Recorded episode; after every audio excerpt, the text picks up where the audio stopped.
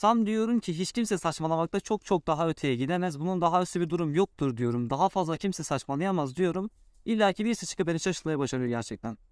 Arkadaş Kur'an'da çok tanrıcılık çıkartanı gördük. Kur'an'a bir Allah'ın put olduğunu iddia edeni de gördük. Hazreti Muhammed hiç yaşamadı diyenleri de gördük. Ama abicim kalkıp da Kur'an'dan tesisi çıkartmak nedir ya? Vallahi yani hadi pes artık ya. Yani bugün İncil'de bile varlığı tartışılan birçok Hristiyan tarafından kabul edilmeyen tesisin varlığını bizim arkadaşlar nasıl oluyorsa Kur'an'dan bile çıkartmayı başarabiliyorlar yani. Gerçekten pes vallahi.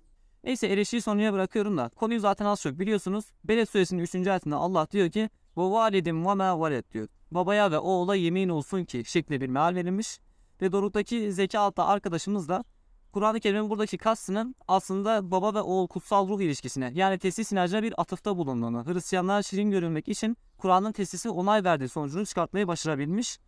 Böyle bir sonucu çıkartmak için gerçekten dili bilmemek ve düz mantık merceden hareket etmiş olmak gerekiyor. Kendisinin zaten Arapça bilgisi yok. Kendisi eksi seviye Arapçasına sahip. Çünkü bir insan bir dili bilmez ama bilmediği dil hakkında konuşarak daha beter saçmalarsa, daha beter yanlış bilgi veriyorsa bu adamın dil bilgisi eksi seviyesinden arkadaşlar. Neyse biz de konuya gelelim. Ayette birincisi bizim bilmiş olduğumuz baba anlamında bir baba kelimesi kullanılmıyor. Baba kelimesi Arapçada zaten ebi anlamında kullanılıyor. Ebi, eba, ebu zaten kelimenin kalıbına göre değişir bu. Mesela gul imkâne ebe ukum diyor mesela ayette. Eğer babalarınız diyor bakın ebe, ebe kelimesini kullanıyor.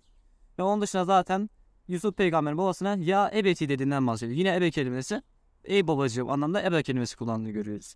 Oğul anlamda ise zaten bin ve ibni kelimeleri kullanılır. Mesela ya beni İsrail diyor. Ey İsrail'in oğulları. Bakın oğul derken yine beni kelimesini kullanıyor. Peki ayetteki geçen valit nedir derseniz bunu Arapçaya birazcık kısa bir şekilde değinerek herkesin anlayacağı şekilde anlatayım. Valede kelimesi doğru demektir. Velet zaten bu bizim dilimize de geçmiş. Yani Türkçe'de hani mesela çocuğa velet deriz ya. Çocuk zaten velettir yani. Velede doğmuş olan doğurdu demek ama dilimize bizim çocuk anlamında geçmiş. Ondan sonra evlat diyoruz. Evlat normalde veledin çoğulu çocuklar anlamında, evlatlar anlamında ki yine oğul anlamında değil çocuklar anlamında kadın erkek hepsini kapsar. Bu önemli bir detay. Buna dikkat edin. Çünkü baba ve oğul dediğiniz zaman doğrudan Hristiyanlar bir atıf varmış gibi bir şey çıkarken veled dediğiniz zaman burada kadın erkek karışık bütün çocuklar anlamda kullanılıyor. Dilimizdeki zaten velet buradan geliyor söylemiş olduğum gibi. Hatta bizim kayınvalide lafımız da buradan geliyor aslında. Kayınvalide yani kayın anne anlamında valide kelimesini kullanıyoruz ya. O da buradan geliyor arkadaşlar. Velede doğurdu. Valid ise doğuran demektir. Yani ismi fail kalıbı. Mesela ketebe yazdı, katip yazan demektir. Nasır'a yardım etti, nasır yardım eden demektir. Aynı şekilde velede doğurdu, valid ise doğuran demektir.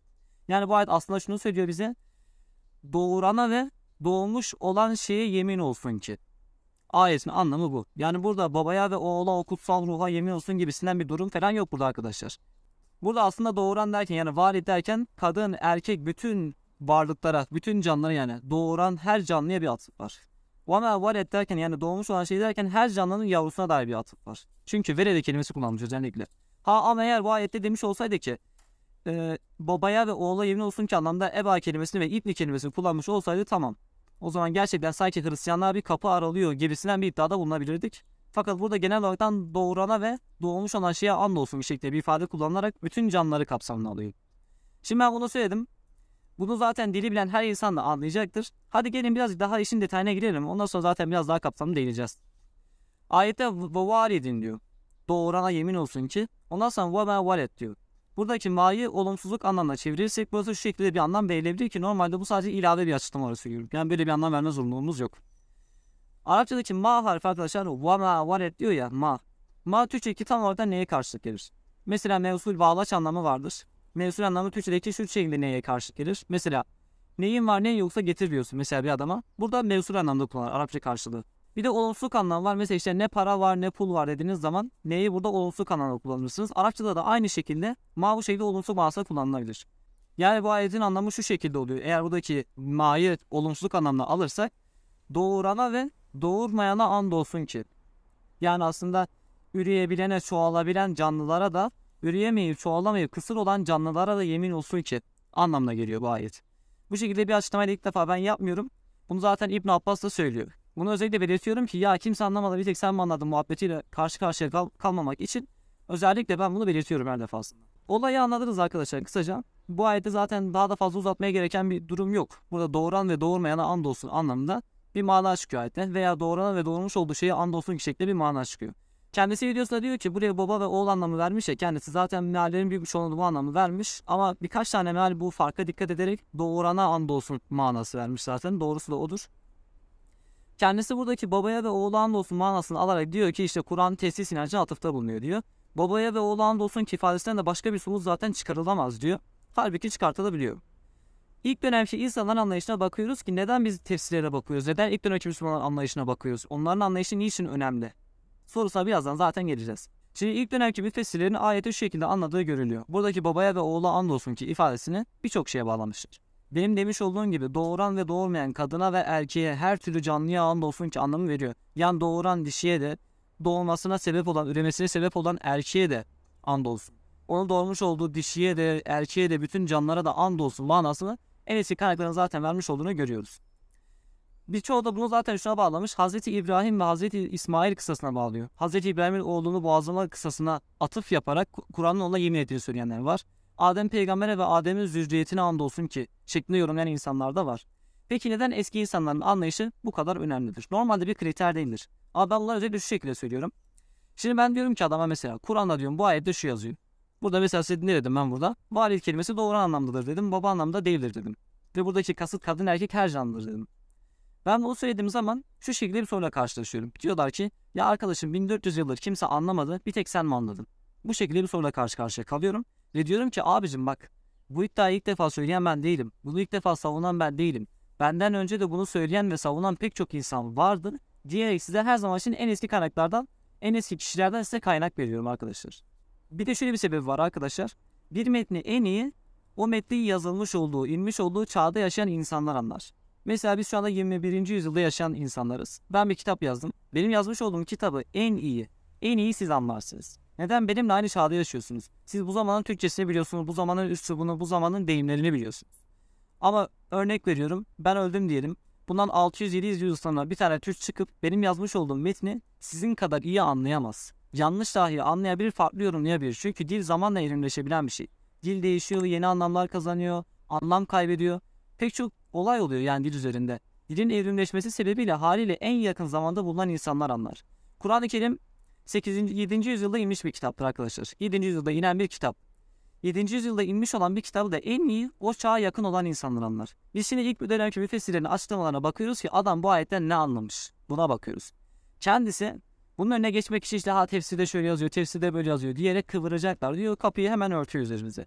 Kapıyı kapatıyor ki kendisi eleştiri gelmesin. Bu arkadaş samimi değil. Neyse kendisi eleştiri yapmayacağım bu sefer. Ayrıca şöyle bir durum var arkadaşlar. Eğer bu ayetteki kasıt gerçekten babaya ve oğula andolsun ki ifadesi gibi yani böyle ne bileyim kutsal ruha, teslis inancına bir atıfta bulunmuş olsaydı her şeyden önce Hristiyanların bunu gündem etmesi gerekirdi. O dönemki Hristiyanların, Arap Hristiyanlar. Biliyoruz ki peygamber inmiş olduğu toplumda azınlık da olsa Hristiyan ve Yahudi grupları vardı. Arap olan Hristiyan ve Yahudiler vardı.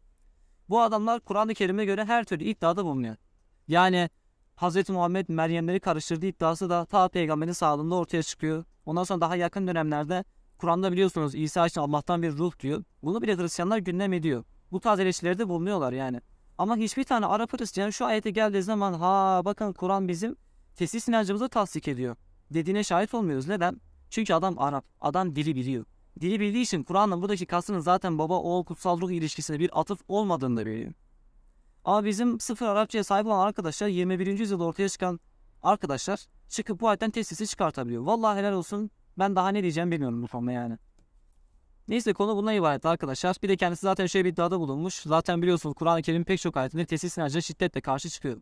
Kendisi diyor ki işte Kur'an-ı Kerim diyor e, Arap Hristiyanlara şirin gözükmek, gözükmek amacıyla Mekke döneminde öyle ayete indirdi diyor. Medine döneminde farklı ayete indirdi diyor. Kimi zaman diyor Hristiyanlara savaşılması gerektiğini emretti diyor. Kimi zaman onlara iyilik yapılması emretti falan diyor. Mekki Medine alemine girmiş. Halbuki bu iddiası tamamen boş arkadaşlar. Kur'an bir bütündür. Mekki olsun, Medeni olsun. Bütün ayetlerin hepsinde temelinde aynı mantık vardır. Yani Kur'an-ı Kerim mesela durduk yere hiçbir Hristiyan savaş açmayı emretmez. TB 29 gibi ayetleri bana getirmeyin arkadaşlar. Çünkü TB 29 ayette savaş açan ehli kitaptan bahsediyor. Yoksa Ankebut suresinin 46. ayeti. Kitap ehliyle Yahudi ve Hristiyanlarla en güzel şekilde mücadele edin diyor. Kur'an-ı Kerim savaşta sadece savunma amaçlı müsaade ediyor. Kendisi işte bu Mekki Medeni ayetler sebebiyle diyor aralarında çelişki çıkar diyor ama ben bu konuda sonuna kadar iddialıyım. Kur'an'da bir tane bir çelişki bulamazsınız. Ben bugüne kadar pek çok insana sordum dedim. Bana Kur'an'da çelişki bulunur. Ateist gruplara girdik yazdık. iki gün, üç gün tartıştık. Çelişkili olduğu iddiadan yüzlerce ayet saydılar. Araştırdık baktık hiçbirinin içerisinde çelişki yok.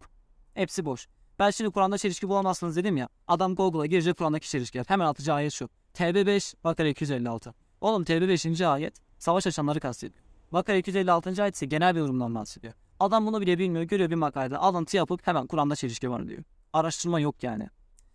Konuyu fazla uzatmaya da gerek yok ama buradan ona inanan bu dogmatik kitleyi izliyorsa yani samimi ve dürüst olan o arkadaşlara ben seslenmek istiyorum. Buradan samimi ve dürüst olan arkadaşlara diyorum. Yoksa dogmatik kitle yani körü körü inanan kitle zaten o arkadaşın iddialarından asla şaşmayacaktır.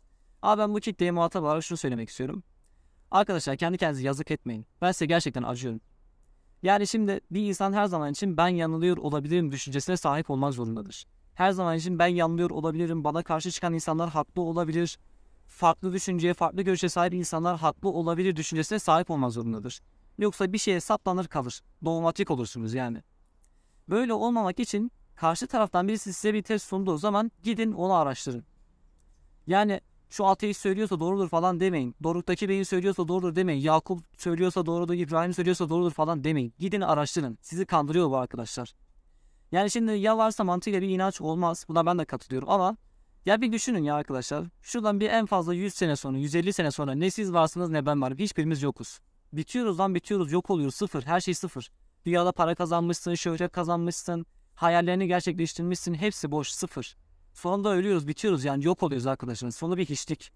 Bu çok kötü bir psikoloji. Ya bir düşünün bir ahiretin var olma ihtimali var ya. Bir ihtimal var yani değil mi? Sonuçta o kadar argüman sunduk yani ahiretin var da. Felsefi argümanlarımız var, bilimsel argümanlarımız var. Bu ihtimalleri göz önünde bulundurarak bir düşünün arkadaşlar. Yani sırf şu şekilde saçma sapan iddiaları, Kur'an'dan Allah'ın put olduğu sonucunu çıkartan arkadaşların, ondan sonra ne bileyim Muhammed hiç yaşamadı ama Ayşe ile evlendi diyen arkadaşların iddialarına bu şekilde saçmalamada Nirvana'ya ulaşan iddiaları ciddiye alıp da bu ahiretin var olma ihtimali yapmayın arkadaşlar. Ha illa ki yakacaksanız da mantıklı sebeplerle yakmanızı rica ediyorum. Saçma sapan sebeplerden dolayı yapmayın arkadaşım. Bunu bir dost tavsiyesi olarak alın ya. Bizim amacımız insanları aydınlatmak. Ben burada kimseyi kandırma peşinde falan değilim. Siz Müslüman olsa da benim cebime giren çıkan bir şey yok. Kimse bana para vermiyor sen bu işi yapıyorsun diye. Ben para almıyorum bu işten. Benim sadece uhrevi bir kazancım var. Allah katında ödül alacağımı düşünüyorum. Ama bir düşünün arkadaşlar ya. Dediğim gibi yani ahiretinizi yakacaksanız da bu dini palavra olarak görüyorsanız bile mantıklı sebeplerle yakın. Yani hiç değilse kendi kendinize bir dürüst olun. Kendinize deyin ki ya ben niye Müslüman değilim diye bir sorun. Kendi kendinize mantıklı sebepler sunun hiç değilse ya. Ya de ki işte ben şundan dolayı Müslüman olmuyorum de. Tamam mı? Kendine samimi ol yani. Ama çıkıp da efendim Kur'an'da tesis çıkmış. Ben bu yüzden Müslüman değilim gibi sen saçma sapan sonuçlara düşmeyin ya. 1400 yılda kimsenin çıkartamadığı birden saçma sapan şeyleri ortaya çıkartan bu arkadaşların yalanlarına kanmayın lütfen ya. Lütfen ben bunu size bir dost olarak söylüyorum yani. Neyse arkadaşlar. izlediğiniz için teşekkür ederim. Kendinize iyi bakın. Bu arada videoya küçük bir ekleme yapacağım arkadaşlar. Çünkü kendisi zaten bunu sonradan söylemiş yorumunu sonradan gördüğüm için söylüyorum bunu. Kendisi demiş ya oradaki varil kelimesi eril olduğu için oraya kadın anlamı veremezsiniz falan demiş ya. Varil kelimesi orada arkadaşlar cins ismi olarak kullanılıyor. Cins, Arapça ismi cins. Bunu araştırabilirsiniz. Hatta kaynakları da vereceğim. Eski tefsirlerden özellikle size kaynak veriyorum ki benim eğip büktüğümü falan zannetmeyin diye söylüyorum. Eski tefsirler bu ayet anlamakla diyor biliyor musun arkadaşlar? Ayet hakkında.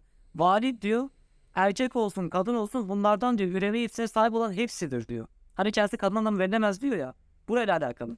Ha biraz daha dil detayına girmemi isteyenler olursa zaten bu verdiğim kaynaklardan sonra anlayacaksınız zaten. Doğru söyleyip yalan mı söylediğimi anlayacaksınız. Kendisi işte o kıvırıyor. Arapça bile bile teyit edildim falan diyor ya. Kıvırıp, kıvırma olup olmadığını zaten orada itibaren anlayacaksınız. Fakat ben yine detayına gireyim. Mesela talip kelimesi erkek öğrenci demektir. Talibetun ise kadın öğrenci demektir. Fakat eğer siz cins ismi yapmak istiyorsanız yani mesela talip derken yani bütün cinsi kastetmek istiyorsanız, bütün öğrenci cinsini kastetmek istiyorsanız e, talip dersiniz. Tek cinsi, tek erkek öğrenci demiş olursa da bütün erkek cinsini kastedersiniz. Mesela insan kelimesi normalde yapı itibariyle eril olsa da insan nankördür ayetini biz doğal olarak insan cinsi nankördür olarak anlıyoruz. Yani illa dişi kalır gelmesi falan gerekmiyor. O ayetteki varid kelimesi de kadın olsun erkek olsun üreme yetisine sahip olan, bir şeyi meydana getirmesine sahip olan her türlü canlıyı kastetmek amaçlı kullanılıyor. Tabi dediğim gibi bu arkadaşın Arapça bilgisi sıfır olduğu için yine bir tanesine sordum, danıştım falan filan diyor da o soruda arkadaşı eksik biliyormuş demek ki. İstesin, benim karşıma gelsin ben tartışmaya sonuna kadar hazırım. Bunu da belirtmek istedim arkadaşlar.